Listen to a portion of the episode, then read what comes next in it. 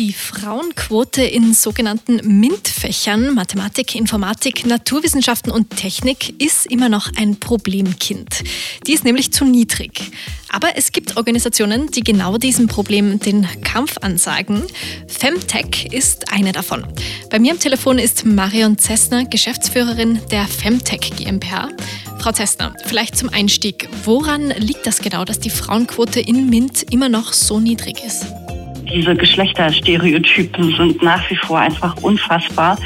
MINT, sei es wirklich im Kindergarten oder auch so in den frühen Schuljahren, ist das äh, Interesse sozusagen bei Jungen wie bei Mädchen gleichermaßen ausgeprägt. Ähm, so ab acht, neun Jahren fängt das wirklich leider an zu kippen.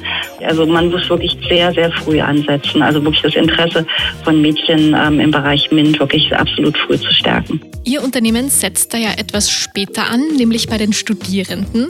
Welches Ziel hat Ihr Unternehmen da genau? Die ähm, Femtech GmbH hat grundsätzlich das Ziel, ja, weibliche MINT-Talente, ähm, insbesondere Studentinnen in ihren MINT-Studiengängen bestmöglich miteinander zu vernetzen und ihnen optimale Karrierechancen zu bieten. Die Femtech gibt es ja bereits seit einiger Zeit, nämlich seit 2001. Könnten Sie uns da vielleicht einen kurzen Einblick geben? Was hat sich denn seitdem getan? Also einfach der Anteil von Frauen in Mitstudiengängen ist in den vergangenen 23 Jahren definitiv ähm, gestiegen. Und die Wahrnehmung, dass das Thema MINT auf die Agenda gehört in allen Bereichen und größeres Selbstbewusstsein bei den Frauen, einerseits in diese Richtung zu gehen. Also das hat sich auch positiv entwickelt. Und ich sehe es auch tatsächlich aber auch an jungen Männern, die auch wirklich interessiert sind, da auch wirklich ihren Beitrag zu leisten.